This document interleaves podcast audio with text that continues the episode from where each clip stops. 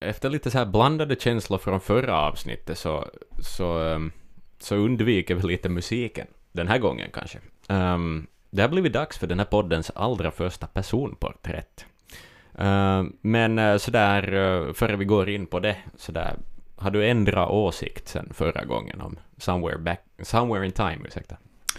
Nej, jag har lyssnat på den igen faktiskt, för jag blev förvånad när jag satt och klippte avsnittet och, mm. Och också lyssnade igenom det när vi satte live.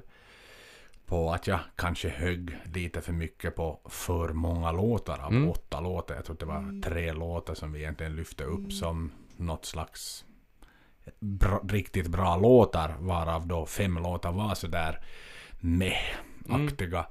Men sådär nu, som sagt, Maiden har ju inte lyft fram låtarna själv heller, så som vi konstaterade redan då. Och man, man var väl, det, det, var ju någonstans slutsatsen att man var kanske lite, ja, vad är ordet jag är ute efter, men man sökte, ja men man hade hypat upp det. Ja, man hade hypat upp det som bara tusen på grund ja. av så många olika faktorer. Men sen då när man isolerat satt sig ner med, mm. med skivan så, så det, det, är inte en dålig skiva. Det, det, kan jag ändå inte säga. Nej, nej, nej. Men den är inte så bra som jag minns att den Nej, var. men exakt. Men det är också, tycker jag, ett bevis på att, att jag tror inte att vi kommer att ta någon, ingenting är heligt heller i den här podden. Nej, um, så ehm, fick det ju bli nu. Ja, exakt. Att vi har liksom öppnat upp den dörren nu. Och ja. um, lär säkert hålla den öppen också framöver. På något vis. För att, jag menar, man måste ju kunna titta kritiskt. Det är också på sitt favoritband. På det viset. Och, och det är lätt att bygga upp den där bilden av att en klassiker är en klassiker och därför får man inte dissa det. Men jag menar, tycker inte ens öronen om det man hör så mycket så måste man ju säga det. Nej, absolut. Mm. ofta är det ju så här att när man börjar lyssna på ett band så man intensivt lyssnar jättemycket och tar in allt. Sen kanske det blir liksom på något sätt pauser. Mm. Och speciellt de albumen som då säger att de hade gått ut på en Somewhere Back in Time-turné annonsa den att de ska göra den 2020 mm. då kanske man hade och man vet att den ska grunda sig på tre album kanske liksom mera hårdlyssnat på dem mm. och kommit underfund med samma sak. Men i det här fallet nu som vi har sagt så att vi sitter inte och smekar absolut allt i vår podd. Det är liksom inte, det är inte hela poängen. Ett fan ska mm. kunna visa positiva men absolut negativa känslor också när det är så att man inte är riktigt med och Nej, tycker riktigt som det var. Ja. Nu är det ju någonstans kanske känns lite så här banalt. Vi sitter här med, med, med mer sofistikerade mikrofoner än vad de hade 86 när mm. de bandade den här skivan. Och kanske ändå inte mikrofoner alltid var det bra, men du förstår vad jag mm. säger. Mm. Ja, ja, ja, liksom så långt efteråt. Och liksom rackar ner på, mm. på sådär, ja men det där var... Men vi sitter ju inte och tittar på tekniken egentligen per se, utan det är ju snarare på låtarnas ja. För, för de har ju så mycket evergreen-sånger från fan så mycket äldre tider än 86 som, som, som bara 100% levererar idag. Ja, och sen är det ju många, kanske många har en bild av sina rockstjärnor som att de är på något vis messias, som att det är någonting heligt, det, de är liksom mer än, än bara människor som gör musik. Att det, det, liksom är stö- det finns något plan bakom det, liksom att universum har bestämt att de här människorna är någon sorts utvalda typer som, som är bättre än alla andra och sådär. Men att, jag menar, nu är ju Maiden också bara människor som gör musik. Absolut. Sen har de haft en hel del talang och, och väl, säkert mycket slump och tur också med sig på vägen. Och sådär. Men, uh, mm. Helt klart, men som sagt man, man, man, får väl en slags bild av att allt de rör blir guld. Ja, men inte kan det det. Nej, nej, nej. Inte vinner Usain har... Bolt varenda lopp heller. Nej, han gjorde ju det länge nog, men kanske på slutet inte. Men... Sådär bildligt talat. No. ja. Exakt. Ja, och sen är det ju så här att No, jag tar nu senaste Book of Souls, mm. som i min värld är en jättebra skiva. Mm. Det är liksom... Inte, no, I slutet av deras karriär mm. kan man väl säga med tanke på att Nico är 70 plus och gänget liksom kvickt närmar sig den åldern också så har de ju inte energin att fortsätta så länge utan de kommer nog vid något skede att sluta med heden i behåll. Ja. Som ju Slayer gjorde alldeles eller håller på att göra mm. nu. Så att på det sättet så är det ju någonstans i deras fall så, så har ju kvaliteten alltid hållit. Det är mm. ju inte så här att de var absolut bäst på 80-talet och så, så började det sakta men säkert dala. Nej. Och så, så håller de sig kvar. Mm. Nej, det finns, ju en, det finns ju en anledning till att de är så stora som de är idag. Så är det menar, ju. Utan bra musik så skulle de inte kunna vara där. Nej, nej det finns nog ingen. Jag, jag försöker tänka, det finns nog ingen som kan leva på 80-talet exklusivt. Nej i något slags nostalgiskt syfte och, och fylla arenor på det Nej, sättet. nej. nej. Om och om igen och ta liksom den pengen de nu tar för en konsert, för inte det är billigt att gå på Maiden på konsert. Så att på det sättet så, så behöver du förnya dig, du behöver någonstans hela tiden leverera bra musik som, som godtas av fans. För jag menar, som med allt, en fan är ju ändå en fan men det är klart att core-fansen kommer alltid att finnas kvar. Det Ja. gör, så, så är det ju, som vi var tidigare inne på med, jag tror det var i prologen om fotbollsfans och så här, men, eh, men den stora skaran som egentligen får siffrorna på Spotify och det är Mm. de som sätter miljonerna på, på en YouTube-video view, de kommer snabbt att lämna om Jo, de märker att äh, det här var inte alls bra längre. Nej. Nej, nej, nej. Så är det. Så är det. Um, borde vi säga annars någonting om var vi sitter? Det tycker jag, det tycker jag. Det är ju lite ett speciell, en speciell plats Ja. på flera ehm, olika sätt. Så är det ja. Vi sitter alltså på vår sommarstuga. Våra föräldrars sommarstuga egentligen. Ehm, där vi har varit nu. V- våra barn har lekt med varann, kusiner och så vidare. Haft riktigt skön, skön eh, sådär sommarlovsfilis här. Mm. Mm. Skö- Sköna dagar har det varit. Vädret har kanske inte bjudit på sin absolut bästa sida, men vi har Mm. haft, haft mycket annat trevligt att göra. Och Exakt. Som sagt, vi sitter och tittar ut över, över Kvarken som, som är bara utanför vårt fönster. Och Mm. en lätt liten regnskur som bästmännen håller på liksom att försvinna in i aftonens aftonrodnaden. Så Mm. att det, det är nog den finaste studiolokal vi, vi hittills har suttit i. Och, Definitivt. så att, och sen är det ju som sagt det alltid kul att sitta tillsammans och banda podd också. Så det. Och så har vi så här passligt mjuka i kroppen efter en bastutur och. Och Mm. ett bad. Riktigt filis. Så är det ja. Och vad är det som brinner i bastun om inte en blaze? Och det är just vad vi ska gå in på i det här avsnittet. Mhm.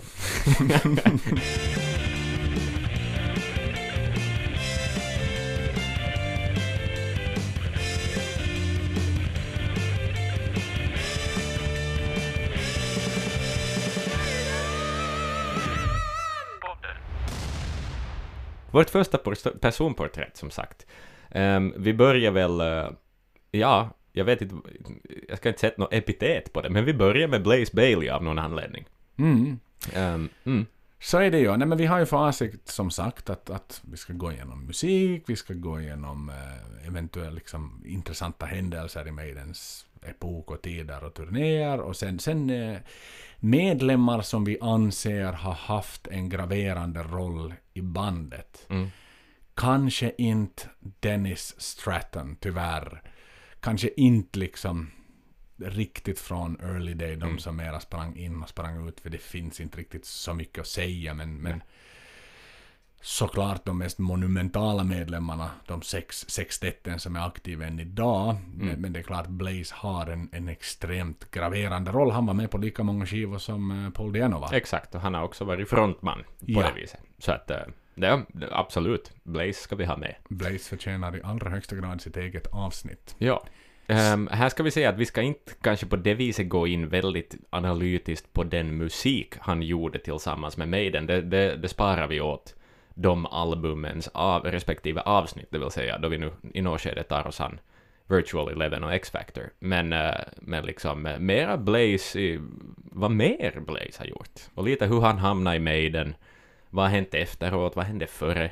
Um, sen en, en liten biografisk titt på vem denna Blaze Bailey egentligen är. Exakt. Mm. Och sen kanske en liten sån här, mera liksom att vi får en liten känsla för vem Blaze var i Maiden utan att gå in på för detaljerad nivå, på för låtnivå och, Mm. och vad vi egentligen, vad ska vi säga, tyckte om Blaze Mm. bidrag i Maiden, utan det är mera för att få sätta, sätta in Blaze som person i Maiden. Exakt. Ja. Och den tid som Maiden fanns i då också, Mm. hur, hur mådde metallen överlag under den tiden Blaze kom in. Mm. Så att det, det kanske vi också lite, lite Ja, skrapar exakt. på. Fundera på va- varför, på något vis. Hur Exakt. Steve tänkt. Men vi kommer dit. Vi kommer dit. Um, vad ska sägas om uh, Blaze Bailey? Det är inte hans birth name. Nej. han hette Bailey Alexander Cook, heter han egentligen. Mhm. Um, föddes 1963 i Birmingham. Uh, 29 maj, om någon vill lägga det på minne. Vilket datum? Uh, Vilket som helst. 29 maj. Exakt. Mamma, pappa, den kan de. Walk on the wild side, ja. Um, Han, ni- hans ni föräldrar är inte siamesiska tvillingpäron. Nej, det är de inte. Från Korea. Men ja, Ehm, eh, vad ska vi säga? Ehm, I intervjuer så säger han att, att han, han har alltid tyckt om att sjunga. Han börjar med att imitera så här crooners, de här slibsångarna på 60-talet. Mm. Sinatra och, och gänget. Um, men uh, Håkan någon gång där vid, vid 15-16 års ålder att nej, rockstjärna det är vad jag vill bli. Um, startade då, spelade i något band sådär i högstadieåldern nog, men hans första egentliga band blev då Wolfsbane, um, som eh, startades där i, i, i början, medlet av 80-talet, och, och det där eh, uh, 1984 väl satt som ett sånt där officiellt startår för Wolfsbane. Um, de gjorde några demon um, och eh, släppte sin första skiva först 1989. Och vad ska vi nu säga om Wolfsbane? Det, det är ju väldigt långt från Maiden stilmässigt. Det, Mm. det, det är nog mer i glamträsket, mera, mera sådär Sunset Strip, David Lee Roth, Van Halen, feel good hårdrock på något vis. Väldigt mycket faktiskt. Det är ju det är verkligen så spot on på, på en brittisk variant av Van Halen Mm. och eh, David Lee Roth som man bara kommer. Jag Ja. undrar om det till och med var någon... Men det är klart alla band är influerade av någonting, så enkelt är det. Och, och var det nu så pass väl där att alla medlemmar i Wolfsbane faktiskt tyckte mycket om, om Halen, så att det var ganska lätt för dem att okej, nu börjar vi skriva lite sån glättig, glad, ganska komplicerad musik. För det hör man ju verkligen på Blaze när han sjunger Ja. På, på de tidigare skivorna. Det är ju, det är ju som, inte imiterat, men det är liksom så influerat Ja. av David Lee Roth. Det liksom man leker mycket med rösten Mm. och det är mycket sån här, kanske inte den här liksom perfekta där tonerna sitter exakt överallt, utan Mm. det är mera frieri med, med sången och man liksom Ja. explorar sin egen röst på ett liksom lekfullt, lite så här rockigt och lite sån lockrop. Ja, exakt, ja. Någonstans. Och jag alltid, en sak som jag alltid tyckt då om vi nu snackar David Lee Roth, att, att han är också en entertainer mer än bara en sångare. Och, och det tycker jag att det kan man väl lite då dra egentligen paralleller till Sinatra, Dean Martin, gänget på något vis. Sådär att, att det är lite dem fast 25 år senare satt i en glamrock-kontext på något vis. Men Visst är det så. Ja, Visst är det så. Nej, David Lee Roth hade kunnat ha en, en, en fin show på Las Vegas som hade hållit på i 12 år. jo, jo, jo, precis. The David Lee Roth Med ett swingband där bakom. Mm. Ja, exakt. Ja. Den är ju faktiskt bra nu, är vi inne på David Lee Roth helt och hållet, men hans ehm, I'm just a gigolo Ja. med swingbandet, den är den är jättehäftig. Den svänger som fan. Ja. Alltså. Så är det. Och det är inte det är ju skumt att, för det, jag menar, det, det, det, det är ju det första man tänker på när man hör Wolfsbane. Oh yes. Det är Van Halen. David Lee Roth era Van Halen, det vill säga. Um, na, hans artistnamn, Blaze Bailey, kom också till då i samma uh, tid som Wolfsbane var aktivt för att alla bandmedlemmar skulle ha just sådana här väldigt glammiga namn. En kallade sig för Slut Wrecker, en annan var Stack Smasher, trummisen Steve Danger för den delen, och, och där blev det då Blaze Bailey. Um, det klingar ju glammigt, uh, och namnet fastnar nu där på något vis. Han var Blaze Bailey då. Så är det ja. Så är Mm. det. Maiden hade jag aldrig. Nej. Thunderstick. Mm. Som var med tidigare som trummis. Ja. Men det var mer en sån här, vad ska vi säga, smeknamn kanske. Ja, exakt. Ja. Ja. Ja, ja, ja. Nej, men resten är nog bara sig själva. Ja, de är. Bruce Bruce förstås i Samson, men inte var han ju Bruce Bruce i Maiden sen. Nej, det fick han inte vara. Nej. Det, det lät lite för fjantigt för mig. Det. Exakt. Ja. Ehm, men ehm, ja, 87, de, de släppte någon demo då. Ehm, 87 gjorde de en demo, uh, Wolfsbane, som, som hette Wasted But Dangerous. Låter också fruktansvärt glammigt. Och eh, den demon så fick de, eh, de gav den till Slash. eh, Mhm. i Guns N' Roses efter ett, ett gig som Guns N' Roses hade haft på The Marquee i London. Och ehm, det var då en sak.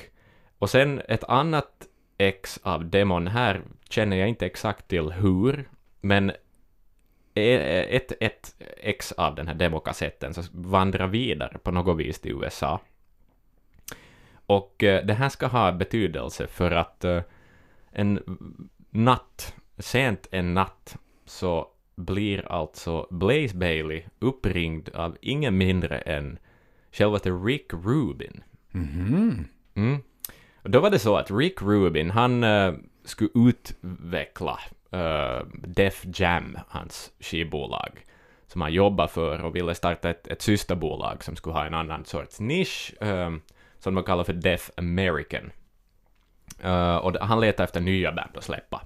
Eh, några han hade fått, eh, fått med var väl då Slayer bland annat hade hoppat vidare till, till Def American och, All och right. lite andra liksom. Han har ju, han har ju producerat allt från Beastie Boys till, till Slayer till allt, mm, Coolio, det kan hända att jag ljuger, men något, något liksom ehm, Ja, det klickar bekant faktiskt. Ja, exakt. Men mycket hiphop och, och tung metal i en konstig blandning. Men han är, ju, han är ju en väldigt, väldigt, väldigt... En av de, kanske de mest kända prestigefyllda rockproducenter som finns egentligen.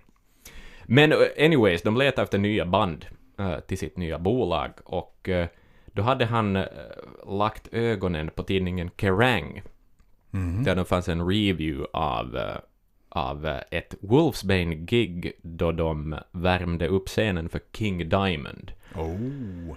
Och det var en bra recension och, och då bad han en assistent att hitta en demo av Wolfsbane-bandet åt honom så att han kunde lyssna på det. Och då, en av de här två kassetterna som då på något vis vandrade till USA, så hittades på en marknad i New York någonstans, den Mhm. här assistenten. Eh, Fick springa och söka överallt. Ja, tänk vilket jävla jobb det är också. Så Ja. Get me my coffee och hitta mig en kassett av det här semi-obskyra brittiska Van Halen-kopiorna på något vis. Det får mig att tänka på, det här är faktiskt en story jag hörde av en kompis. Um, no, Åkerlund, vad heter han? Regissören. Ehm, Jonas. Jonas Åkerlund exakt. Mm. eh, Så hade en assistent en gång. Eller de facto, personen i fråga skulle börja som assistent. Det här är en historia som jag berättar vidare. Så Mm. att den, är, den är ganska nära liksom the, the source. Mm. Men i alla fall så, så skulle personen ta sig till New York. eh, vänta på ett hotellrum. Mm. Fick, en, fick en shoppinglista Mm. som skulle köpa in. Och eh, då egentligen liksom under en kort tid och sen skulle man liksom vara standby på hotellrummet så länge det tog tills samtalet kom. Okej, nu behöver du komma hit och så behöver du leverera de här grejerna som du hade köpt. Mm. Och det var nu vad det nu var på den där listan. Men gaffatejp och hej och hallå. Mm. En massa sådana specifika föremål. Och då när det där telefonsamtalet kom och man då tog sig inom en rimlig tid till den adressen dit man skulle ta sig och Mm. man hade köpt rätt saker. Det visade sig att det var eh, det här eh, arbetsintervjun. Aha. För då hade hen levererat allting som skulle. Och sen var det sådär, grattis, du får jobbet. Du får bli min assistent. Shit. Så på tal om just det där med assistenter, det är ju den här liksom trustworthiness Ja. måste vara så jäkla för att det är korta boliner och det är Mm. liksom du ute och skjuter en video med Rammstein någonstans plötsligt är det någonting som saknas. Då måste du veta att du till 100% kan lita på att personen hoppar i en jävla taxi eller vad man Mm. gör, åker ut och hämtar grejerna Mm. och kommer tillbaka för liksom gänget kan inte stå och vänta hur länge som Exakt, helst. tid är pengar och allt det där. I'm hunting for mandolin strings at 3, 3 a.m. in the night, eller vad det nu är, som Ja. eh, Spinal Taps manager snackar om i filmen. Ehm, ja, precis. Det ska lösas. Det ska hittas. Det ska lösas, så på det sättet så liksom kan jag väl ta lite den här, ja men det, det är väl lite name of the game. Ja. Om du är assistenten, okej nu ska du ut och hitta Wolfsbane på någon jävla lopptorg. Mm. Hmm, var börjar jag? Ja. Uppenbarligen fick de tag i den där kassetten i alla fall och på kassetten så fanns ett telefonnummer till en man som heter Blaze Bailey. Och eh, Blaze svarade sent på kvällen i telefonen och eh, kunde ju förstås inte tro sina öron då en person som presenterar sig som Rick Rubin ringer upp. Och även efter att eh, de la på liksom luren så hade han liksom svårt att acceptera på något vis att det här skulle vara sant.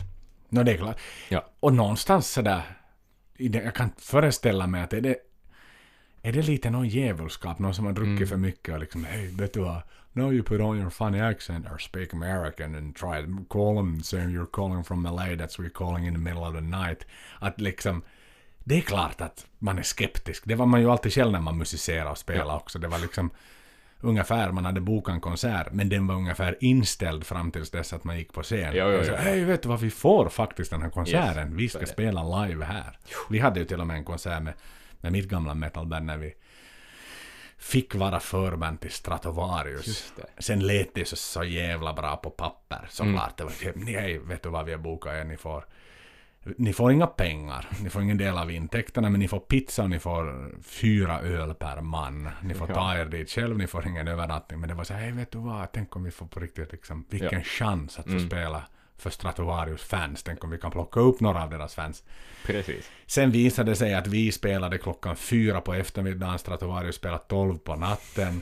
eh, på helt olika scener. Liksom. Det var i en, ett in, inomhusetablissemang, så det var inte någon festival eller någonting. Nej, okej. Så vi spelade liksom på den här lilla, lilla pubsidan och, och Stratovarius då på den här liksom stora festsidan. Mm. Och där satt två personer i publiken. En var så full, han liksom satt med huvudet ner och sov på bordet, men, men höll båda armarna upp i liksom sådana här horns. Exakt. Men visste nog inte alls vad han hade hört. Nej. Så då var det också så här.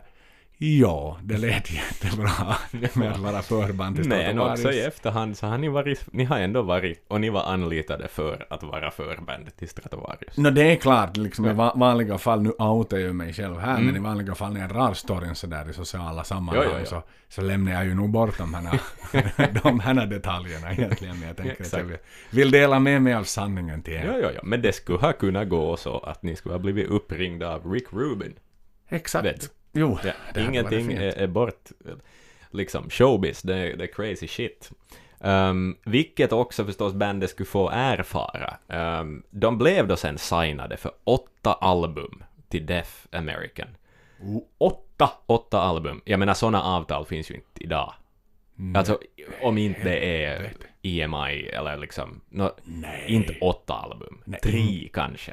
Tre plus en option Ja. på några till. Yes. Jag menar, men det där är ju, det är ju knappt så att, om man tittar i idrottsvärlden, Mm. det är ju knappt så att man i NHL idag ger så pass långa avtal. Du kan ge till någon riktigt etablerad stjärna som har visat sig duktig, kan få ett sånt här glassigt Ja. sex, sju års avtal. Men ett åtta albums avtal, tänk hur många år det sträcker sig över Ja. också, för du går ju inte in varenda år i studion. Nej, nej, nej. Säg att du går in varannat år, vilket ändå är bra Alltså tempo. potentiellt sett 15 år framåt. Så är du bundet av det där avtalet. Och ja, visst. På det- gott och ont. På gott och ont, exakt. Att i, säkert i deras ögon så var det ju diamant. Men jag menar, nu, nu är det ju skit också, det vet man. Ehm, Åtta, åtta, Åtta album. album. Ja. Och sen är det säkert svindyrt att slänga sig ur det om man då liksom vid album 6 får ett ännu klassigare erbjudande från Yes. någon annan. så kostar det något fruktansvärt. Mm. Ja, nej men det var annat. Jag, jag tror inte att det här skulle inte hända idag. Jag tror inte att någon... Delvis tror jag inte att artister skriver på ett avtal för åtta album. För att man vet att, att det i något skede vill man kanske va, kunna vara flexibel.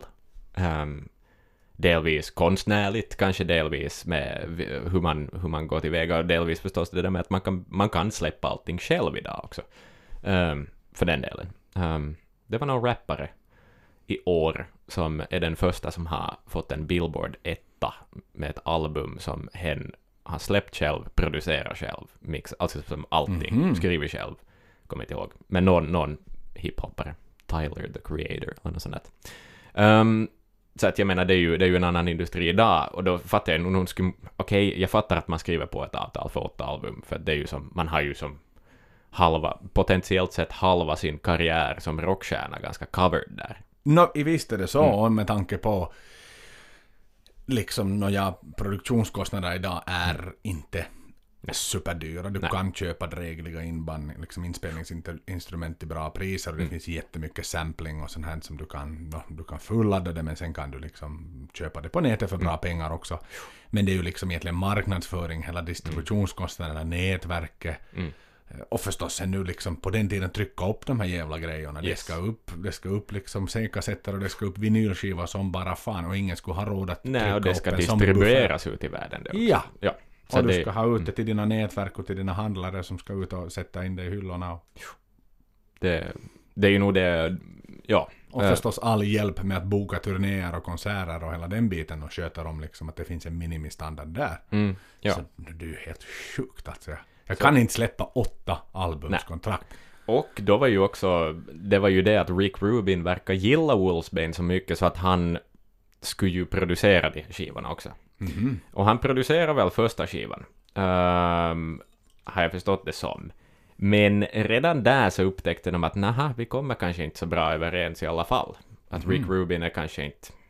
Han kanske inte trodde så fullt ut sen ändå i studion på att det här kommer att bli någonting.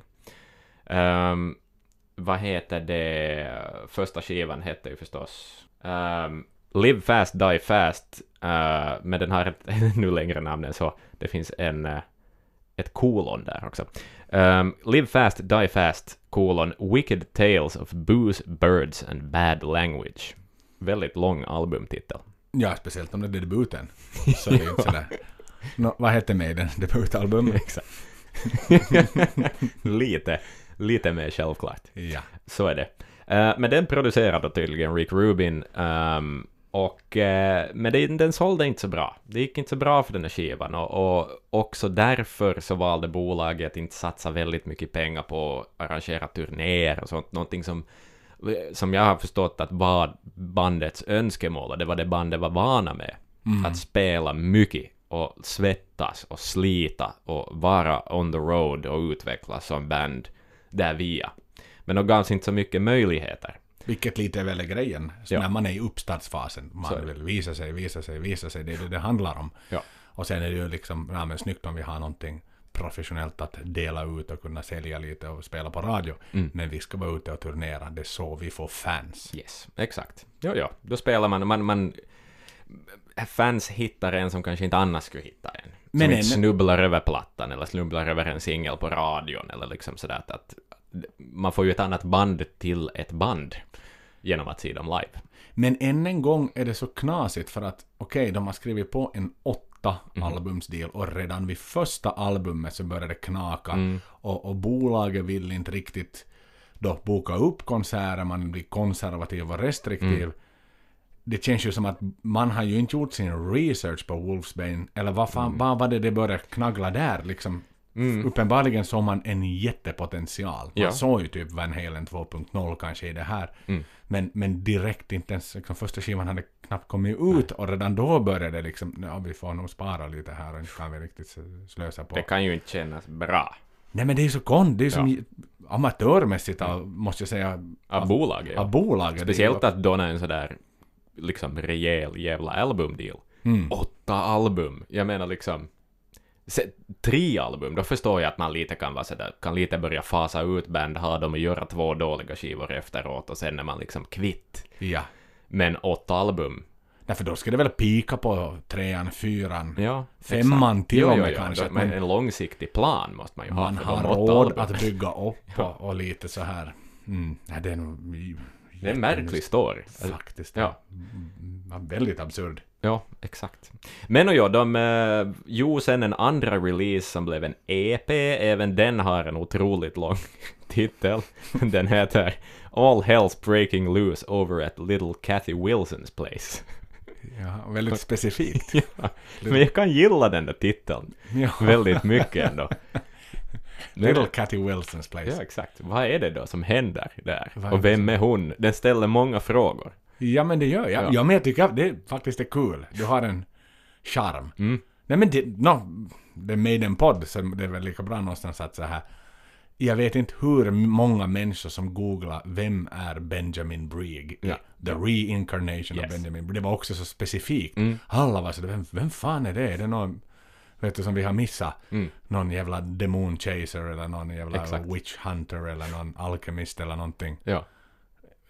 liksom alla nej, Benjamin Brigg, det är Ja. någon stor brittisk poet som vi har missat. Exakt. Nej. Men samma sak med Cathy Wilson, det är ett så anonymt namn också. Det är ju som en John Doe, det är en John Smith av, av kvinnonamn nästan. En Jane Doe, Ja. som det heter faktiskt. Precis. Specifikt. Men det kunde vara Jane Does alter ego. Precis, Cathy Wilson. Cathy Wilson. Vem som A.k.a. Ja, Cathy Wilson. vem är Cathy Wilson? Okej, Jane Does half-sister. precis. Eh, den producerades då alltså inte av Rick Rubin utan någon av hans efterföljare som nog sen skulle gå, gå senare producera även ganska stora artister men att just då så kändes det som ett svek Ehm, kan jag tänka mig sådär att nu får vi inte den där stjärnproducenten utan nu är det någon sorts eh, prao-elev här som producerar den. Men det gick lite bättre för den EPn, uh, för den gav dem då egentligen, som jag har förstått det, uh, en turné som lämpare, som warm-up band för Maiden. Mhm. Uh, första gången. Jag kan väldigt lite om vad det är för en turné.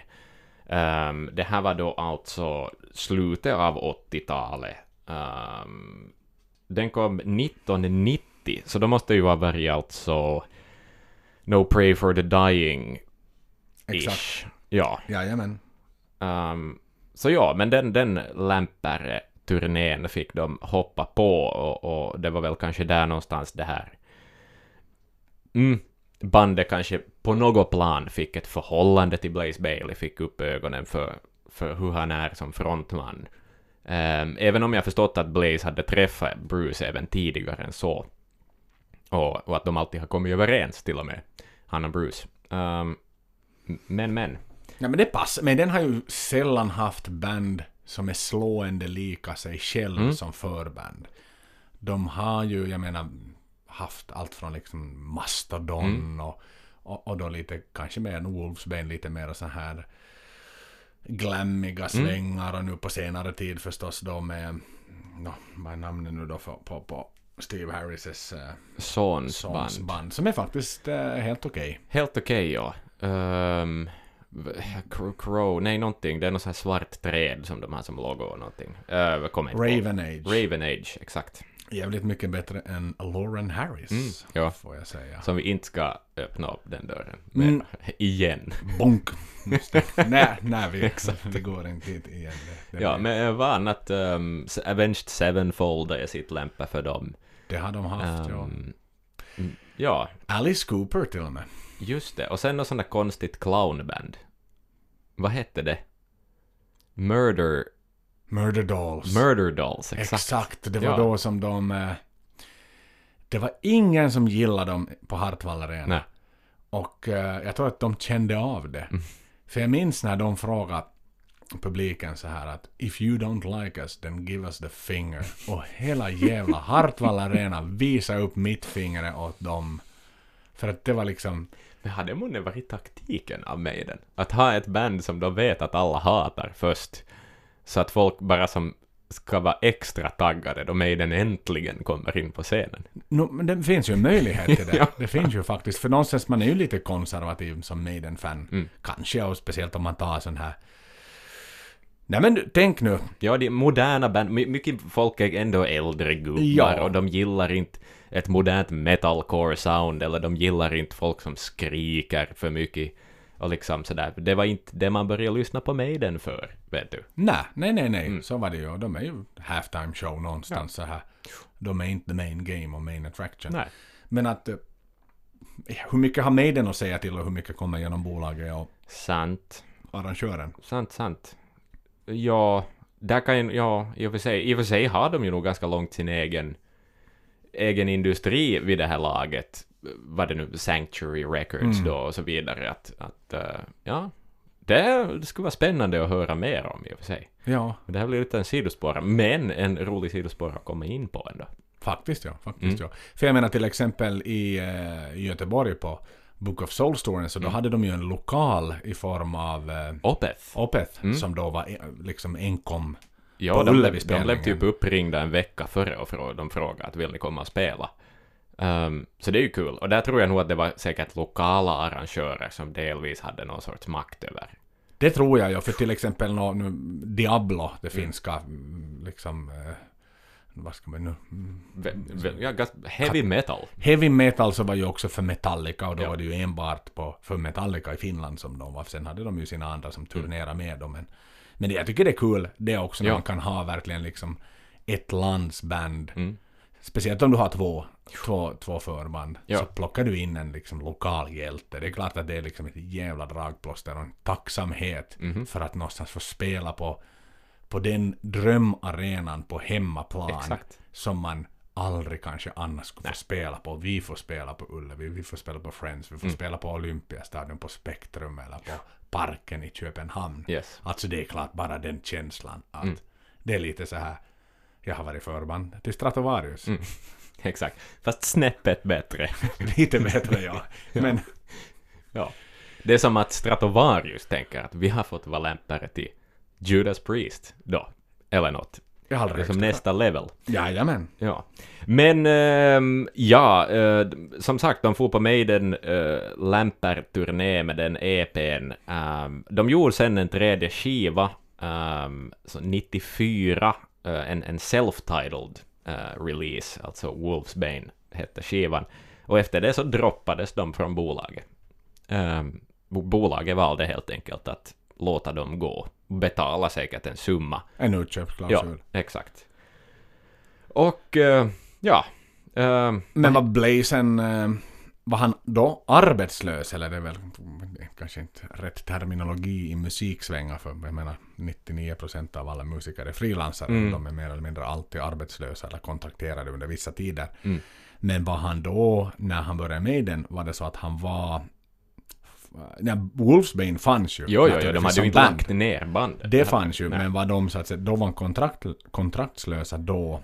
Jo, de hittade ju något annat bolag senare, något mindre bolag, vad jag inte kommer ihåg vad det hette. Ganska irrelevant bolag. Mhm. Eh, det kan ju hända att de hade någon sorts, hittade någon sorts deal redan då med något mindre bolag. Som de sen senare väl också släppte den där comeback-skivan med någon gång på 2000-talet.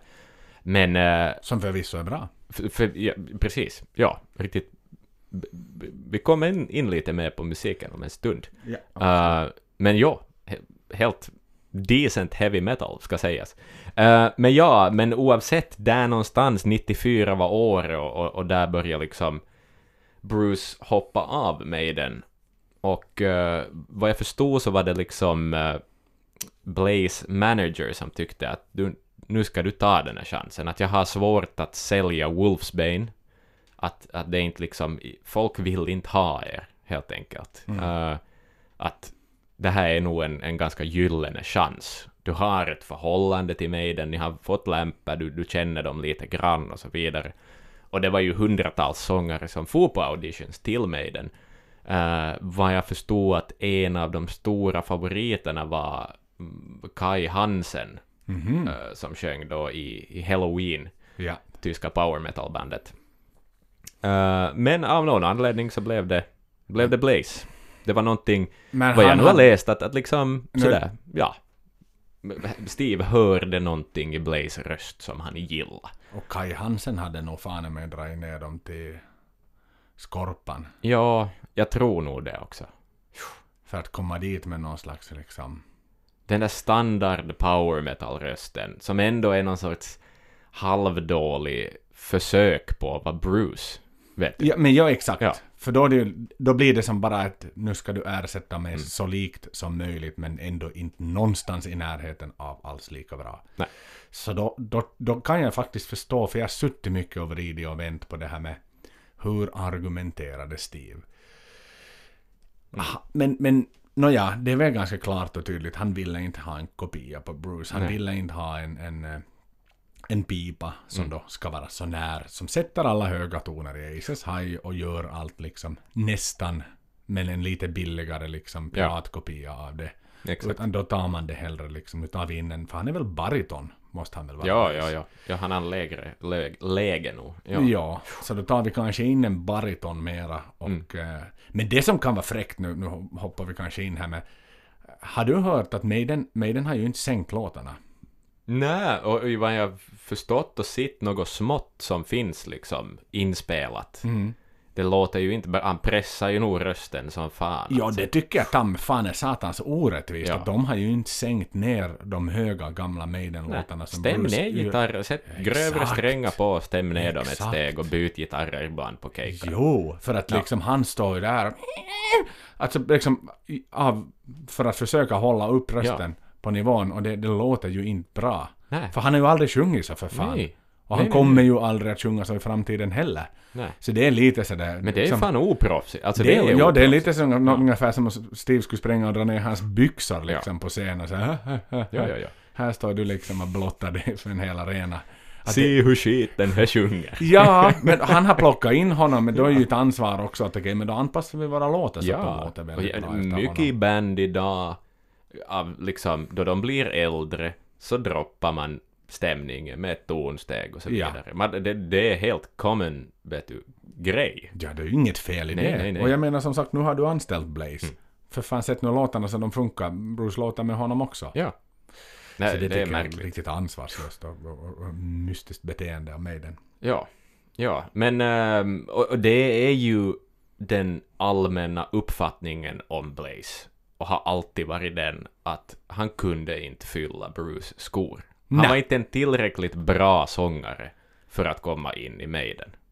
Och, och det är liksom, det, det är den krassa, på något vis allmänna uppfattningen av Blaze och varför man inte gillar Virtual Eleven och X-Factor Mm. sådär. Och här någonstans så... Det, det måste ju vara otroligt tungt att höra också. I review efter review i, av fans att på något vis att du fyller inte skorna. Du är inte tillräckligt bra. Att då du har fått en dröm besannad, du är med i ett av världens största metalband. Och liksom på något vis, det, det är ju en dröm att få komma in i det. Men, uh, mm, Ja, det måste ju vara så jävla knäckande. Ja. Det är klart att du har liksom, förutom att de inte stämde ner instrumenten, men, men du har bandet Mm. som har varit med där för alltid. Mm. Som, som backar upp dig alla dagar i veckan. Och det är klart att Rod tar, tar eh, Blaze parti Ja. eh, så här, men, men någonstans det är klart de ser ser väl också kanske lite att de blir nergraderade Mm. i form av att det inte de, de samma storleken på venues som de spelade Mm. tidigare. Det kan ju inte liksom enbart skyllas på Blaze nej. och på efterfrågan på biljetter utan heavy metalen var ju då speciellt där Exakt. 95 till 98 var ju inte att pika Nej, nej, någonstans. nej, nej, där är Nirvana världens största band och, Mm. och ja, Så Pearl det- Jam, Alice in Change, Rage Against the Machine, allt möjligt nytt. Så det är ju en ja. naturlig recession för, för eh, heavy metalen Så liksom, det. som sådan och, Ja. och de här stora giganterna. Sen gäller det, titta nu på Metallica, de tunar ju om sig helt Mm. Ja. och börjar göra några liksom fucking ballader och hela den biten liksom, okej nu ska vi bli mer user-friendly. Ja, De blev som en, en uppdatering på Windows. exakt. Och saker blev grövre, liksom. Nå, Pantera, sådana här band kom väl till där någon gång i, i början och mitten av 90-talet. Jo, blev men de stora. formades då, Ja, då ja. och de formades efter sin tid. Men den Mm. hade ändå sitt ansvar att Mm. liksom, för fortsättningsvis, det är klart att liksom, jag kan säga att 80% eller vad kan jag säga, men jag kan spekulera i att 80% av fansen som fortfarande gick på en Blaze Mm. Hade nog sitt Maiden med Bruce innan och liksom Ja. det var genom Bruce de började falla för Maiden. Exakt. Så Ja. där att det skulle vara kul att se, det går ju aldrig att få fram statistik på det, men hur många nya Maiden-fans fick Maiden genom tiden med Blaze? Ja, precis. Sådär, i jämförelse med den tiden. Hur många de förlorar. Ja, ja, den nu måste ju Ja. vara märkbart mycket större. Ja, ja.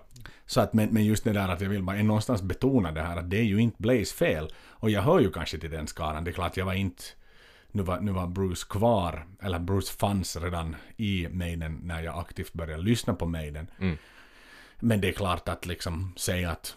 Säg att Blaze hade varit sångare än idag. Mm. Och det hade kommit ett announcement idag att okej, Maiden bryter med Blaze idag. Ja. Eh, Bruce Dickinson gör en, efter över 20 års tid, så gör Bruce Dickinson en comeback Mm. i Iron Maiden. Jag hade nog varit den som hade liksom tweetat Ja. och, och sagt en sån liksom yippee Ja, ja, ja. äntligen. Yes. Så är det ju någonstans.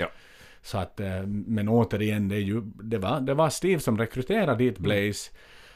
Låtarna som är skrivna på både X-Factor och Virtual Elements, de är ju skrivna för Blaze. Det hör man ju också. Där hade de ju ändå anpassat sina Ja. sina liksom, hur- hur de har skrivit låtarna och han var ju också väldigt aktiv själv i, i hur han liksom skrev låtar tillsammans, Yes. Future Real bland annat och Man on the Edge en annan som han har. som är sensationellt bra, Ja. svängiga rocklåtar som mm. skulle hålla på vilken 2000 Maiden-skiva som helst Yes. som en öppningslåt. Nu är Alchemist liksom, nu är ju Future Real tusen gånger bättre än The Alchemist till Ja. exempel och sådana låtar liksom, sådana snabba punchiga bisin. Mm.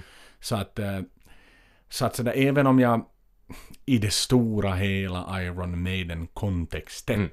kanske tycker att han är liksom the odd one out, Blaze. Mm.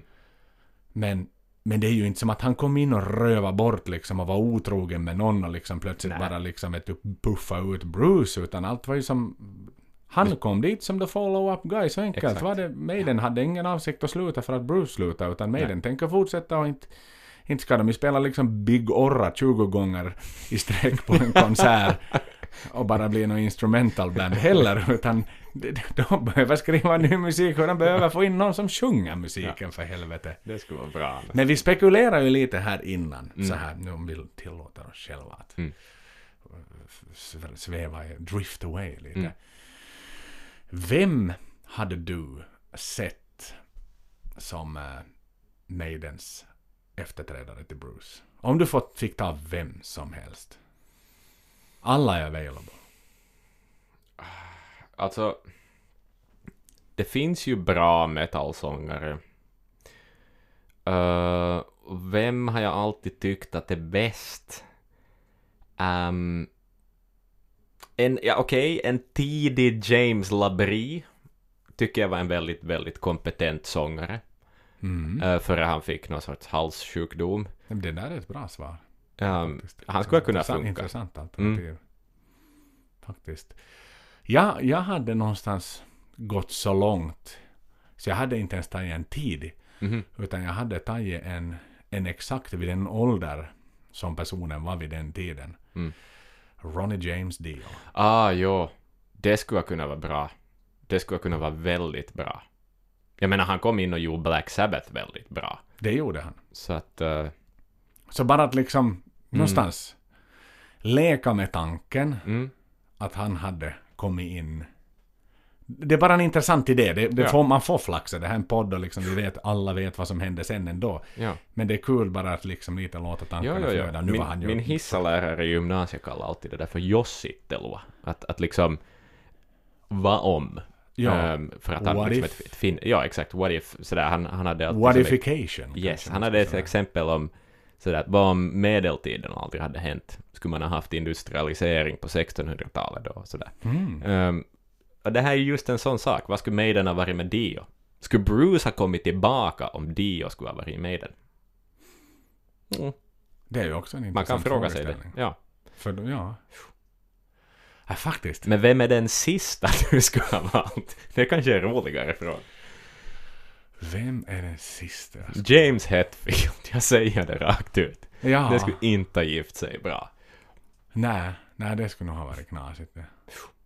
För då skulle man haft, nå tre gitarrister i och för sig, det har de nu. Fred Durst. Fred Durst ska ha kommit in.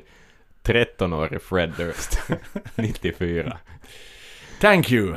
Ej jatkoon som man säger i finska musiktävlingar, det vill säga det här bidraget går inte vidare till nästa runda. Exakt, exakt. Um, ja, men okej. ehm, Bruce kommer ju sen tillbaka uh, till bandet eh, uh, 99. Är Bruce tillbaka och uh, förstås varmt välkommen tillbaka. Um, och vad jag förstår var det ganska liksom no hard feelings med att Blaze stack. Blaze förstod att Bruce är tillbaka och, och han blev väl omhändertagen av Maiden även efter att han slutade liksom förhållandet till Maiden var inte på något vis giftigt eller, eller jobbigt.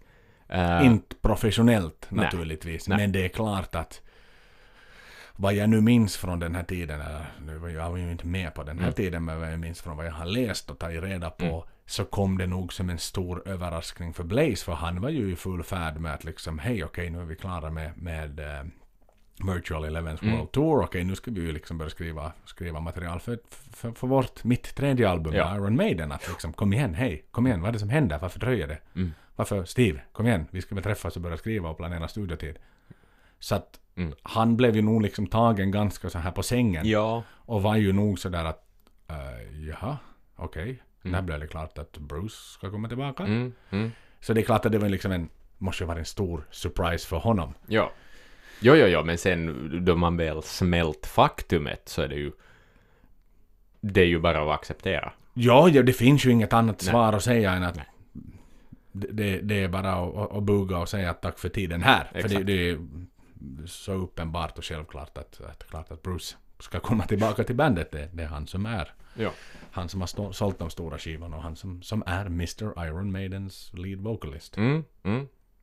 Ja, och eh, vad jag nu förstår, ganska mycket av det här baserar jag på en alldeles e- eminent artikel i Classic Rock, en, en, en djup intervju med Blaze, om eh, lite hur han har mått och hur, hur allting gick till och så vidare.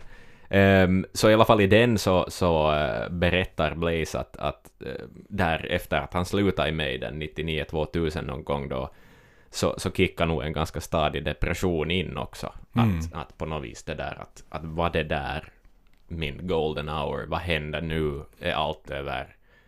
På något vis att landa i det där att, att jag hade det där, men nu, är det, nu finns inte. Det, det är klart tankarna funderar och någonstans då, som vi var inne på redan innan han började med, Mm. med uh, Maiden, han hade varit länge med i Wolfsbane. De hade ju verkligen liksom sina bond till varandra. Mm. Yes. Då var det liksom managern som var sådär, det är liksom din once in a lifetime shot att testa på Maiden. Han fick jobbet. Mm. Plötsligt är han liksom två dörrar är stängda. Okej, Maidens dörr är stängd. Mm. Jag har slutat i Wolfsbane som jag har hållit på med i så många år Yes. och vi har varit med tillsammans och skapat. Nu är det, nu är det jag som Jo, jo, här jo, för där var det ju på något vis säkert liksom att säga upp en sorts vänskap också. Att, Det- att lägga ner Wolfsbane på det sättet. Det är klart. Ja, Det så att... det. Uh, mycket, mycket känslor i omlopp. Det måste känns väldigt tomt. Ja, så är det. Ehm, för övrigt så är ju, uh, läste jag här någonstans i våras en eh, artikel om att en överväldigande majoritet av musiker i regel eh, har depressionssymptom jämfört med andra branscher. Det, är Mhm. liksom en, en, eh, det är en bransch där folk mår dåligt, för att man, man synar sig själv hela tiden, man är hård mot sig själv, man kritiserar sig själv. Man jobbar obekväma timmar, man jobbar i, i sammanhang där folk är berusade eller tar droger och liksom allt, allt sånt här. Det är klart, det är Ja. någonstans så här var inne på det tidigare Mm. med det frilansande. Du vet aldrig riktigt vad nästa gig är. Och inte, inte finns det ju några garantier fast du är med i Iron Maiden heller. Jag menar, ett, tu, tre så... Så kommer Bruce tillbaka. Ja, eller säg, säg att han hade fortsatt med Mm. album 3. Säg att Ja. de hade fortsatt med album 4. Bruce hade aldrig kommit tillbaka. Det är Mm. klart att Blaze hade varit kvar. Men kommer EMI sen någon gång och säger att okej, hörni. Blir Det en likadan situation som det blev för Wolfsbane då? Yes, att vi exakt. river kontraktet? Ja. För att det här är inte en lukrativ business för oss. Nej, för det är klart, business is business. Ni är i det förgångna liksom. Ja. Det här är inte en musik som säljer mer. Nej, så Mm. det, den risken finns ju alltid. Sant. Sant, sant. Så att jag förstår ju det där liksom med, med, med musiker och Mm. inte bara sångare. Men sångare är ändå nästan mera exponerade för där Mm. du, Du är i mitten. du är verkligen i skottgluggen. Det är din röst som synas, det är du som ska leda bandet. Yes. Det är liksom, det är ju hela, hela jävla poängen. Ja. Du är du liksom hela den som ska ta hand om publiken och Ja. se till att publiken levererar och trivs. Ja. Resten är komp. Ja. Ja, ja, ja. Sen vad som händer i studion, vem som skriver vad, det, är- det är totalt irrelevant på scen. Så är det. Ingen som sitter och funderar, förutom fansen längst fram. Yes. Mm, är det Steve som har skrivit den Ja, här låten exakt. eller inte? Nej, utan man säger att det här är en jävligt bra låt. Woo! Let's go! Ja, precis. Och han sjunger han så bra. Ja, Eller shit. så är det. Så är det. Eh, men han blev ju fruktansvärt produktiv. Han fick ju också någon sorts severance package, så att säga, då, av, av Maiden då han hamnade och sticka så fort. Och, då, och vad jag förstod så finansierade de pengarna ganska långt några av de första soloskivorna då som Blaze började göra. Och han har gjort fruktansvärt mycket musik sen han slutade i Maiden. Han har gjort eh, 11 officiella studioalbum med tre olika projekt. Ehm, kanske till och med fler olika projekt. Men och, lite diverse EPn, liveskivor, best of-skivor, till och med lite jullåtar har Blaze hunnit med. Nej men vad trevligt. Så att eh, på 19 år, det är ändå det är en hård takt. Jag Det är menar, en jävla snabb takt. ja. Så att eh, han har ju nog liksom hållit sig sysselsatt. Satan. Ja. Men, men Men- han har ju, alltså den är ju verkligen när man liksom går igenom diskografin. Mm. Det är ju liksom... Det tar inte slut. Nej, det tar inte slut. Det är liksom... Men att han har haft orken. Ja. Och som sagt sådär, okej, nergraderad från... nå, det var ju ändå hyfsat stora arenor med den spelar på. Kanske Mm. Ja. inte i Norden, utan då var det ju typ kåren i Göteborg och Mm. cirkus i Stockholm på slutet. Och, Ja, men nog måste ju ha varit några liksom, ishallar och, och Ja, sådär. det var det ju. 5000, 10 000. Såklart, och jag tror att kanske Ja. i... Jag tror att i Sydamerika hade han väl ändå, de hade väl en som, någon, någon slags stronghold. Mm. Så där tappade de inte lika mycket i form av liksom venue degraderingar utan där var det nog fortfarande ganska stora liksom venues de spelar på. Så att, men just det här då till att gå ner någonstans, för jag menar han har spelat på han har spelat överallt nu Ja. under senaste åren. Jag menar det, det kommer ju hela tiden updates i Ja. Huskvarna och han har varit på klubb i Åbo. och- Mm. Och inte ens liksom, var han ens på stora scenen på klubb i Åbo eller var han på den här mellanscenen? Exakt, exakt. Mm. Så att det är ju verkligen liksom att producera, att hur har man då den här driven att banda så många nya album när du nu vet att okej, nu det är nu de här som, Mm. om jag nu råkar ha fått lön eller liksom fått något jävla studiebidrag, nå, jag kan gå och betala en biljett för 10 euro och titta på honom och sen hoppas jag, och sen vet du klassisk direkt CD-försäljning Mm. vid utgången tillsammans med ett svettband och en t-skjorta Ja, och, och någon patch. Så att det är ju som, du går verkligen tillbaks till, till någonstans- därifrån du kom. Mm. Så att det kan som någonstans kännas att det är liksom sådär, förtjänar han det här han har varit? Vet du, där allt har varit så professionellt arrangerat Ja, till att då liksom gå tillbaka till att jaha, nu är det back to the beginning igen. ja, exakt. Så är det. Um, Så vad, vad tror du är anledningen till det? Alltså, månne inte det ändå är det där att... Han får ju ändå göra musik. Mm. Och jag menar, han... Bara det där att man ändå har varit i Maiden. Alltså visst, man kan kalla det smaklöst, man kan kalla det precis som Paul Diano gör också, the original voice of Iron Maiden, att det blir lite tacky på en plansch. Men du har ändå rätten att sätta det på planschen. Och det lockar ändå har folk dit. Att, att, att man har ju ändå... Bla- Månne inte Blaze ändå tänker att han har Maiden att tacka. För att han också nu får hålla på och skriva egen musik, spela in egna hårdrocksskivor och fara på turné och spela den här musiken. Det är klart, ja. Det är klart. Så Och jag menar, det finns... Varför pratar vi om Blaze? Jo, för Mm. att han har varit med i Maiden. Ja men exakt. Så ja. han har fått ett poddavsnitt här. Ja. Det hade han inte fått av oss två i alla fall om han aldrig hade blivit rekryterad Nej, där. vi skulle inte starta Blaze-podden. Nej, så att bara på, på det sättet så Mm. det är klart att liksom, nu, ja, jo, det kan vara tacky och sådär man kan tycka att jo, men nu är du inte aktuell längre, men Mm. du lever alltid bara liksom på, på det gamla förgångna, det är lite som före detta Men, men vad- vad fan skulle du göra, liksom? Men ja, vad fan har du för Ja. alternativ? Du kommer, oavsett du vill det eller inte, Yes. så kommer du ändå alltid Och du kommer alltid att leva på att du har varit lämpare till, till Stratovarius. Ja, så är det ju. Så är det ju. liksom. Sätt det på en post. Ja, exakt. Ja, det ska jag faktiskt lägga till här på den här eh, socialmedien. Joel. You may know him previously from war, his warm-up acts with Stratovarius. Fan, jag har, jag har ingenting sånt. Jag har ingenting sånt. Mm. Du har inte sett någon kändis på en flygplats eller någonting då? Nej. Nej. Lite så här synt, men allt, allt är bara obskyrt liksom. Ingen, ingen, Stratovar- folk vet Stratovarius. Folk som har lyssnat på metal vet att Stratovarius är ett power metal band i alla fall. Ja, Men, eh, mm. Nej, jag måste få mig en sån upplevelse, Joel. så är det ja. Jag ska lämpa någon. Så är det ja. Mm. För det kan ju faktiskt vara det många som lyssnar på den här podden på grund av att det, ja men det var ju han som var warm-up för Stratovarius. Var inte på någon liten ort också? Ja. Salo eller något? Nej, nej, nej, nej, nej, det hette Eurajoki tror jag. Eurajoki. okej. Osmantupa hette det där jävla stället. Det är riktigt liksom...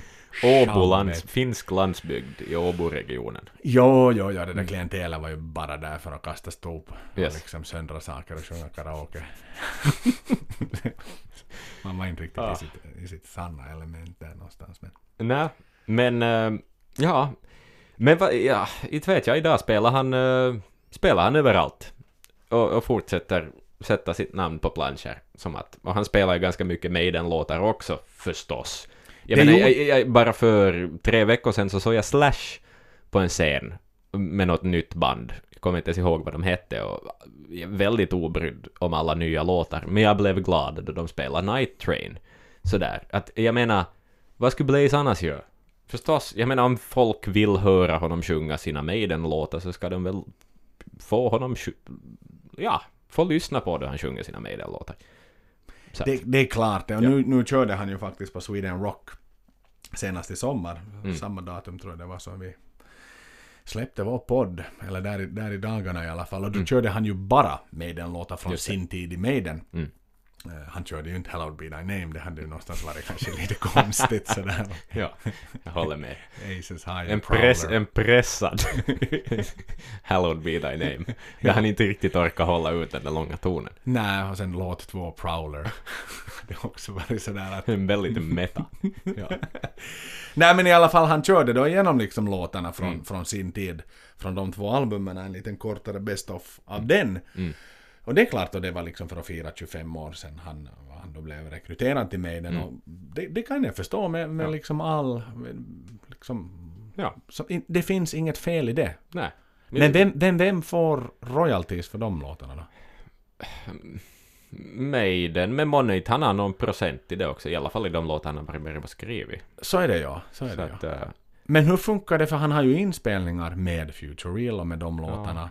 För då är det ju liksom okej, Maiden har en låt som heter Future Real, han har en låt som heter Future Real. De låtarna är exakt likadana. Det är ju egentligen inte en...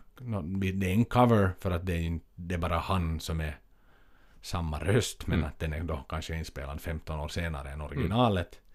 mm.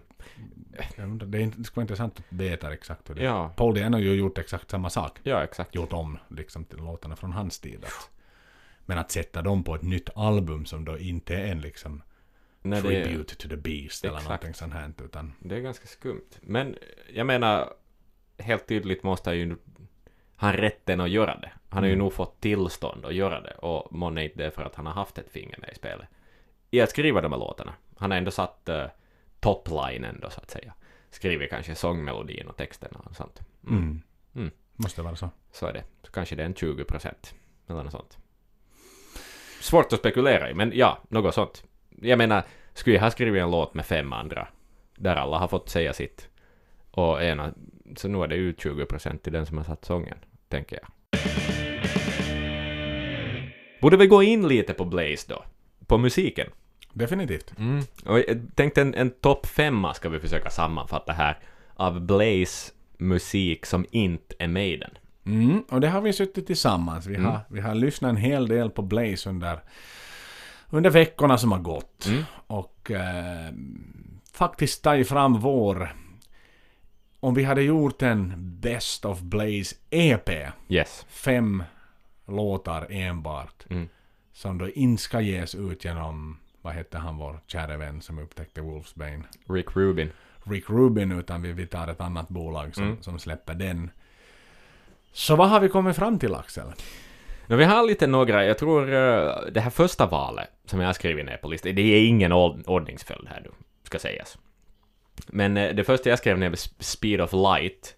Dels för att det faktiskt det har en nostalgisk eh, grej, för jag tror att du hade hittat den här låten någon gång när jag var typ 13 och bränt den på en CD-skiva. Mm, det stämmer, det stämmer väl ja. Sådär att, ah, det här är Blaze egna, sådär. Och det är en ganska sån här study, lätt power metallig. Det var när det var en raritet på Kassa. Ja, Det var exakt. liksom, då fanns, Maiden fanns ju där men Ja. en låt hade någon någonstans i Argentina blandat, laddat upp av Blaze. Exakt, precis. Och det jag menar, det är sådär mycket av, det ska kanske sägas sådär, mycket av det Blaze har gjort under eget namn, det som kanske inte är Wolfsbane, men det som är då antingen Blaze eller Blaze Bailey and his band, eller sen bara Blaze Bailey, han har kallat sig olika saker längs med åren.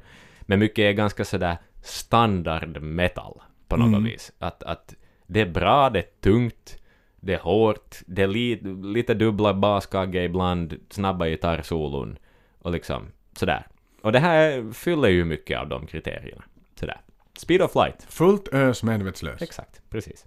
Live fast, die fast och den där resten av den där långa titeln. Det lever lite med i den här Speed of light-biten, jag Oh säga. yes. Ja, bra Eh, låt. Bra ja, låt. exakt.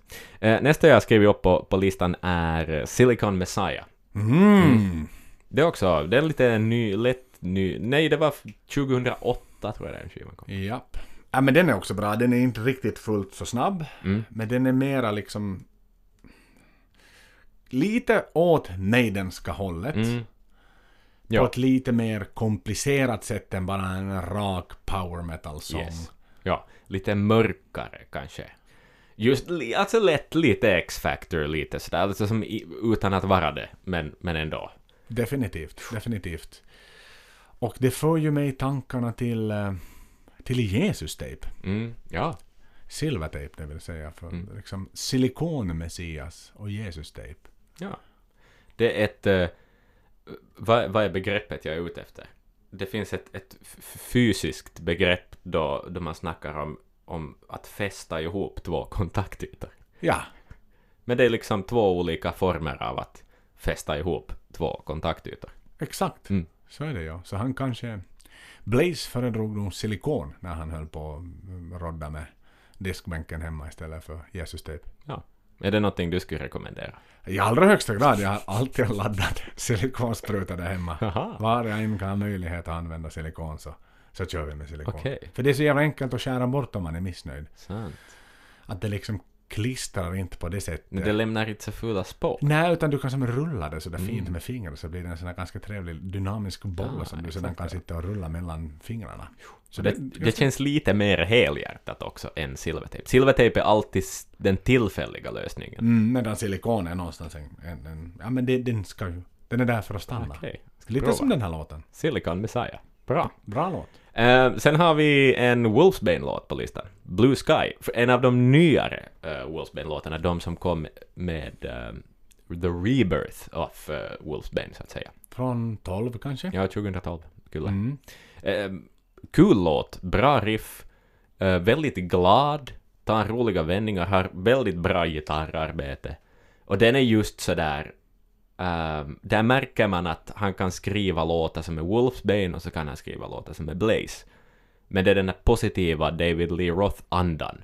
Finns ändå där 2012 också. Jättemycket. Och jag måste nästan säga att den här 2012s Rebirth, när det då har fått ligga och jäsa och, och, och, och de då har uppenbarligen kommit överens om att okej, nej, men nu gör vi en satsning igen, Mm. nu går vi in i studion, vi bandar den fulländade. Den är ju, den här tiden har bara gjort gott till Yes, bandet. för kul. de har mognat och, och Blaze har mognat oerhört efter sina, sin tid i Maiden. Så den är, den är riktigt pigg och glad. Ja, jag måste ja. säga att jag tycker att den har fått på tok för lite uppmärksamhet. Ja. Egentligen, jag, jag hade nästan hoppats på, eller när jag lyssnar på den nu, Mm. Så hade jag nästan tyckt att men vad fan, det här borde ju förtjänas att Wolfsbane skulle vara tillbaka på kartan. Ja, ja, ja, ja. Det var bra musa. Alltså, det var bra musik. Jag blev glad av att höra den. Och det var något nytt och fräscht. På något vis, liksom. Ja, Blaze, och Blaze röst passar jättebra Otroligt till bra. just den här typen av musik. Den Ja. passar inte passar till liksom pure metal riktigt. Nej. Nu är det det han har fallit in på. Mm. Och, och återigen om vi tittar på liksom Reputation of Maiden. Mm. Om han hade börjat göra liksom Big Brass Band jazz. Mm. Så inte hade ju Maiden-fansen suttit på en rökig jazzbar och sitt på Blaze då. Utan han måste ju vara true to his genre Yes. that got him famous. Ja, precis. Men, men då är det liksom när man ser då lite mera glam, sleaze. Ja, vad är det han egentligen vill? Så då passar det ju. Ja. Han sjunger det med en, med en glad och liksom, han har glimten i ögat. Mm. En jävla entusiasm. Faktiskt jättebra. Bra låt. Lyssna på den. hörni. Ja, faktiskt.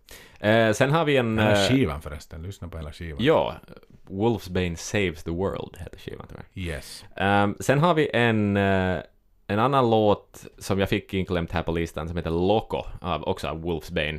Eh, den heter Lo- Ja, nej, det, det är den från den där EPn All Hell's Breaking Loose Down at Little Catty Wilsons Place. Ehm, det var alltså en låt som fanns med också på en demo. Det var den demon som Slash fick. Och Mhm. eh, Slash ehm, och Blaze träffades i något skede och då nynna i, i samband med att de spelade in första skivan, Merrick Rubin, och hade otroligt lite pengar för att de fick jättelite, de fick typ 100 dollar i veckan eller någonting av skivbolaget. Mhm. Så de hade inte råd att festa och de hade inte råd att liksom hitta brudar och alla andra sådana rockstjärnegrejer. Men han träffade i alla fall Slash på någon bar och var sådär ”Hej, vi har träffats förr på Marquee”. Och då mindes ännu Slash riffet till den här låten. Nej! Ja, kul. Oh. Så det är tufft. Men då hade ju verkligen något varit något speciellt. Ja. Ja, så det är också liksom, den är väldigt Van Halen, den här låten. Den är, den är, alltså som, ja, vad, vad ska jag säga, den är glad, man blir på gott humör, det är en sån där liksom bra fest, glam, hair metal låt. För att om jag nu ännu får knyta an till Ja. Joel och Stratovarius. Yes. Så ska det ju tilläggas att Stratovarius buss kom ju då mot kvällskvisten Mm. långt efter att vi hade spelat vårt gig naturligtvis kom de ju på plats och, Mm. och Timo Kotipelto då, sångaren, Mm. han satt där ute på bakgården liksom Mm. lite sådär i någon sån här Baden-Baden-stol som Mm. de hade plockat ut från bussen och skrev på någonting och Mm. liksom, han var väl sådär halvt omotiverad för ett skitgig. Men Yes. de fick betalt och de körde det. Och, och jag minns ännu, jag hade ju vår demo i, demo i handen och jag gick ju liksom fram till honom att, att boy, hej, hej nu Timo Kotipelto, liksom, du är ju någonstans kanske den största liksom kändaste metalsångaren från Finland. Ja. Som har slagit igenom att vill du, vill du ta vår EP, vill du lyssna på den? Och, såklart med drömmen om att de ringer upp en vacker dag från bolaget och liksom this is the shit vet du grabbar in igen vi har skickat en limousin efter er och nu ska ni med oss till Tyskland. Men jag hörde ju aldrig någonting av honom tyvärr. Så Men har- du gav den åt honom alltså? jag gav den åt honom. Han tog nog emot den såklart men den hamnade väl i någon jävla hög någonstans och såg väl den aldrig igen. Nej. Så det var inte riktigt det där starka slash liksom att han började nynna någon riff när jag, för jag har inte sett honom sen dess. Så det måste ju ändå ha haft någonting. Vet om Slash minns det där riffet, så Ja. måste ju Rick Rubin också ha haft en anledning att reagera på någonting. Liksom. Det är klart, Så- men, men ja. än en gång, varför gick det så jävla knasigt Ja. efter, under inspelningen av första Det skivan? är konstigt. Det är konstigt. Ehm, ja, vi, vi tar eh, sista låten på vår uh, rekommendations slash best of eh, Blaze Bailey-lista. Och där har vi Redeemer från skivan, Blaze Bailey-skivan The Redemption of William Black som är från eh, uh, 2018, som är den sista delen av en trilogi som han har gjort av album. Uh, och jag vet inte, vi, vi landar på någon sorts lite, ja, alltså lätt new wave of British heavy metal vibe. Judas Priest tänkte vi på då vi lyssnade på det här. Ja men exakt, den går tillbaka till, vad ska vi säga det här, lite dystopiska, experimentella, mindre raka power chords utan mera det här att man ska bygga upp en atmosfär och en stämning. Mm. Lite liksom, vi var inne på det där typ eh, tidigt Saxon, Ja. Judas Priest liksom när de var som mest eh, teatraliska. Ja, exakt. Så den, jag tycker att den är spännande låt på det sättet att den, den, den är liksom, den är rena motsatsen egentligen till eh, ehm, första låten som vi hade på listan. Eh, Speed of Light. Speed of Light. Yes. Alltså, för den är mera rak, rätt fram, liksom typ Mm. en Future Real. Medan den här är mera liksom, jag menar så här komplett. Mm. New Wave of British Heavy Metal när den är som bäst Ja, egentligen och som exakt. intressantast. Ja. Och kul att ha med en, en riktigt, alltså eller en någorlunda färsk låt också på listan förstås. Definitivt. Ehm, så där har vi, har vi vår uh, topp 5 Blaze, eh, Blaze Bailey-lista. The challenge of the beast. Axel min vän. Mhm. Vi har kommit till en episod som börjar förhoppningsvis bli ganska bekant för våra lyssnare. Mhm. Den heter som bekant Challenge of the Beast. Yes. Det vill säga när vi testar varandras kunskaper på ett lekfullt sätt men med en allvarlig underton. Ja, precis. Och eh, jag tänkte ställa lite frågor åt dig faktiskt. Mm. Den här gången, det är tre stycken frågor som jag har, har kokt ner all, all information till. Mhm. Ehm, fråga nummer ett. När Iron Maiden uppträdde, uppträdde med Angel and the Gambler på Söndagsöppet så görs också en intervju innan bandet stiger på scen. Det är primärt Blaze som för talan. Eh, Bandet talar lite om hobbyn och fritidsaktiviteter. Men vad var Blaze fritidsaktivitet? Och jag har några alternativ. Okej, att tack. Narrow it down. Yes. Var det frisbeegolf? Eller var det datorspel? Eller var han en frimärkssamlare? Eller eh, vinprovning? Han känns för donare för att vara vinprovare. Mm.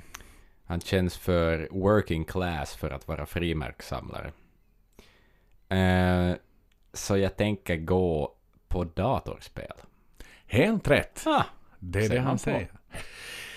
Sen vet jag ju inte om det är hela sanningen. Eller om det bara är BS for TV. exakt. För grejen var ju att de lanserade ju uh, Ed Hunter-spelet, deras första datorspel, Mm. i samma veva. Mm. Och då vill jag minnas att han pratar om att, liksom, att de är så sportiga de andra i bandet och håller Just på med sitt. Så att jag är väl den som har spelat liksom och, och, och sitter och underhåller mig med det på tour. Men var det bara liksom frieri för att promota spelet? Det vet jag inte. Finns Men- en möjlighet, finns en möjlighet. Men i alla fall, där angav han att det var datorspel som var. Så helt rätt. Ett Tack. poäng har du Ser du, fått. ser du. Mm, jag vinner en klunk ur min tändstop. Det gör du. Det gör du.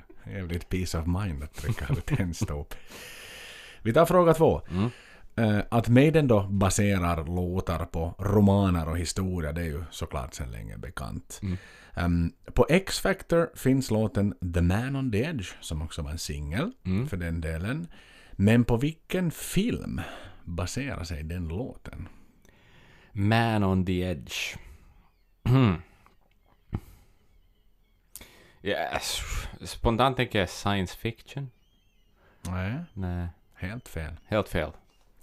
Um, någon man on the edge. Um, jag hade vild gissning. V- Fruktansvärt vild gissning. Um, Dostojevskij, Brott och straff. Nej, men en film. En film. För, Axel Brink. Om jag säger så här, Foo Fighters gjorde en video som är väldigt inspirerad av den filmen till låten Walk. mm. Jag vet ju videon, men jag har aldrig fattat att det är en referens till någon film. Så det här kan vara att jag inte bara kan det. Falling Down med Michael Douglas. Ah, Har du sett den? Nej, jag har inte sett den. Oerhört bra film. Okej. Han liksom, han kukar ur helt enkelt. Han, Mm. han tappar fattningen Okej. på väg till jobbet i en bilkö. Och så Ah. liksom går allt åt fanders. Ah, det låter ju jättebra. Rekommenderar Och Michael. Douglas är ju nog ändå, han är ju en kung. Jo, han gör en riktigt sån här hjärnsläppsfilm. En jättebra film Okej. faktiskt. Liksom, när allt, allt bara spårar Ska ur. kika, ska kika. Mm. Den ska du kolla. Mm. Sista det här an, eh, frågan då egentligen. Mm. Eh, om vi kollar lite chart history på billboard.com Mm. så tänkte jag kolla med dig var skulle du placera, var pikade skivorna X-Factor och Virtual Elevens? Mm. I vilket spann? Är det spann plats 1 till 40? Eh, Är det spann plats 41 till 80? Mm. Är det plats spann 81 till 120? Eller 121 till 161? Billboard. Jag vet ju att nationellt sett, alltså till exempel tar vi England eller något sånt, så har Maiden alltid pikat ganska högt. Och även ledes med dessa skivor, även om det var lägre än vanligt. Men då snackar vi liksom typ nå 14, 15 plats eller något sånt. här. Så månne, men Billboard, Billboard är stort. Det inkluderar nog eh, många fler länder än bara UK. Exakt. USA och Ja. västerländerna. Nå, liksom det andra spannet du sa då, 40 till vad det nu var. 41 till 80. Ja. Nå, det gick nog inte så där förskräckligt bra riktigt, utan Virtual Elevens av de två var den som liksom pikade högst. Mm. Och den var på en plats 124. Just det. Eh, X-Factor, då föregångaren, låg på plats 147. Men som vi ju har varit inne på så metallen var ju inte hemskt vital på den tidpunkten utan det var helt enkelt andra inom the rock genre som åt upp liksom Billboard-platserna och sen poppen och, och hela den biten naturligtvis den stora boomen med boy och girl band ju som Yes. började liksom vara i sin, i sin linda då.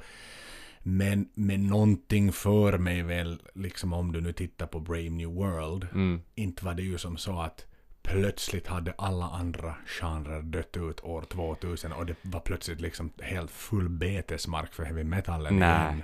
Nej. Så att eh, det är klart att den fick ju jätteblandade recensioner, båda plattorna. Och det Ja. var liksom att ja, men Blaze gör ett bra jobb men det räcker inte till. Det var ju liksom ungefär kontentan av det där. Och Ja. han, han, han är duktig men han saknar karisma. Nej. Han gör sitt bästa men... Mm, mm, mm. Att det var ju väldigt sådär... Inte var de ju riktigt ljusa. Nej. Recensionerna generellt som kom för mig den, den tiden. Så att det är klart att... Men sen tänker man också att recensionerna kanske var, man speglade mot det tidigare Maiden, man speglar inte mot musiken i stort just då och vad som var stort och så vidare. Nej, Så det att- tror jag inte. Mm. Det tror jag inte heller att man jämförde, jämförde dem med. Mm.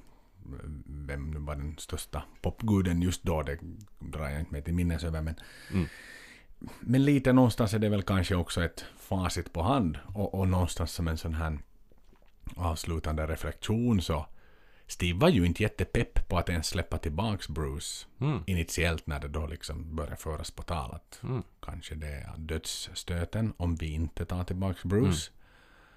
Eh, för han var ju lite nog sådär, nå, har han nu en gång farit så har han farit. Ja. Inte vet jag om det var de orden han använde, men att han, han var nog liksom lite sådär motsträvig till att Ja, någon sorts stolthet i sitt val ändå. Jo, ja. exakt. Att jag har valt Blaze och ska nu Bruce bara tassa in hit tillbaks nu då som om ingenting skulle ha hänt Mm. och så börjar vi på igen liksom. Och where were we now? Ungefär sådär när de är inne i studion. Mm. Så att eh, det kan jag ju förstå också. Men, men, men sådär, nu hade det väl lett till Maidens fördärv. Mm. Om han hade sen varit så stolt och hållit fast vid att okej, nu gör vi så här. Bruce har gått ut en gång, Mm. dörren är stängd.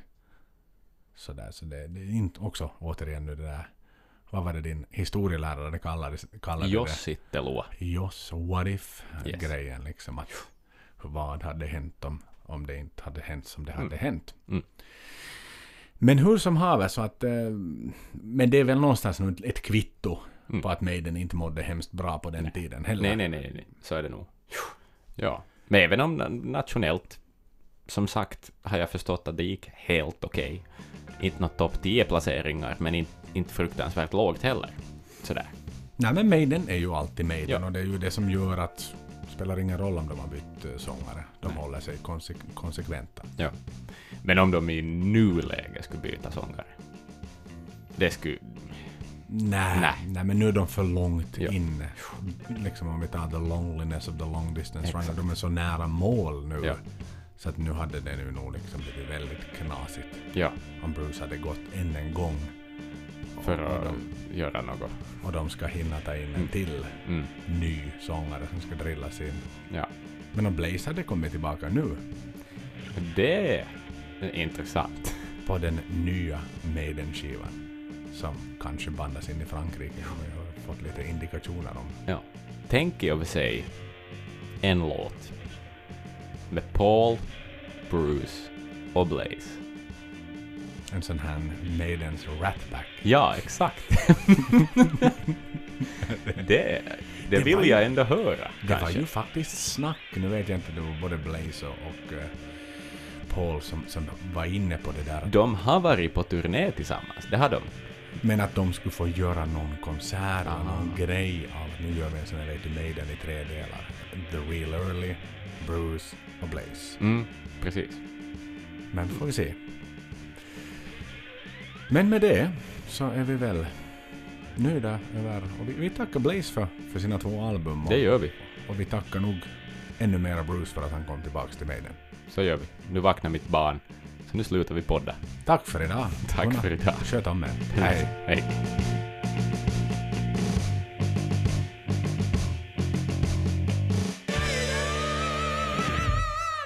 London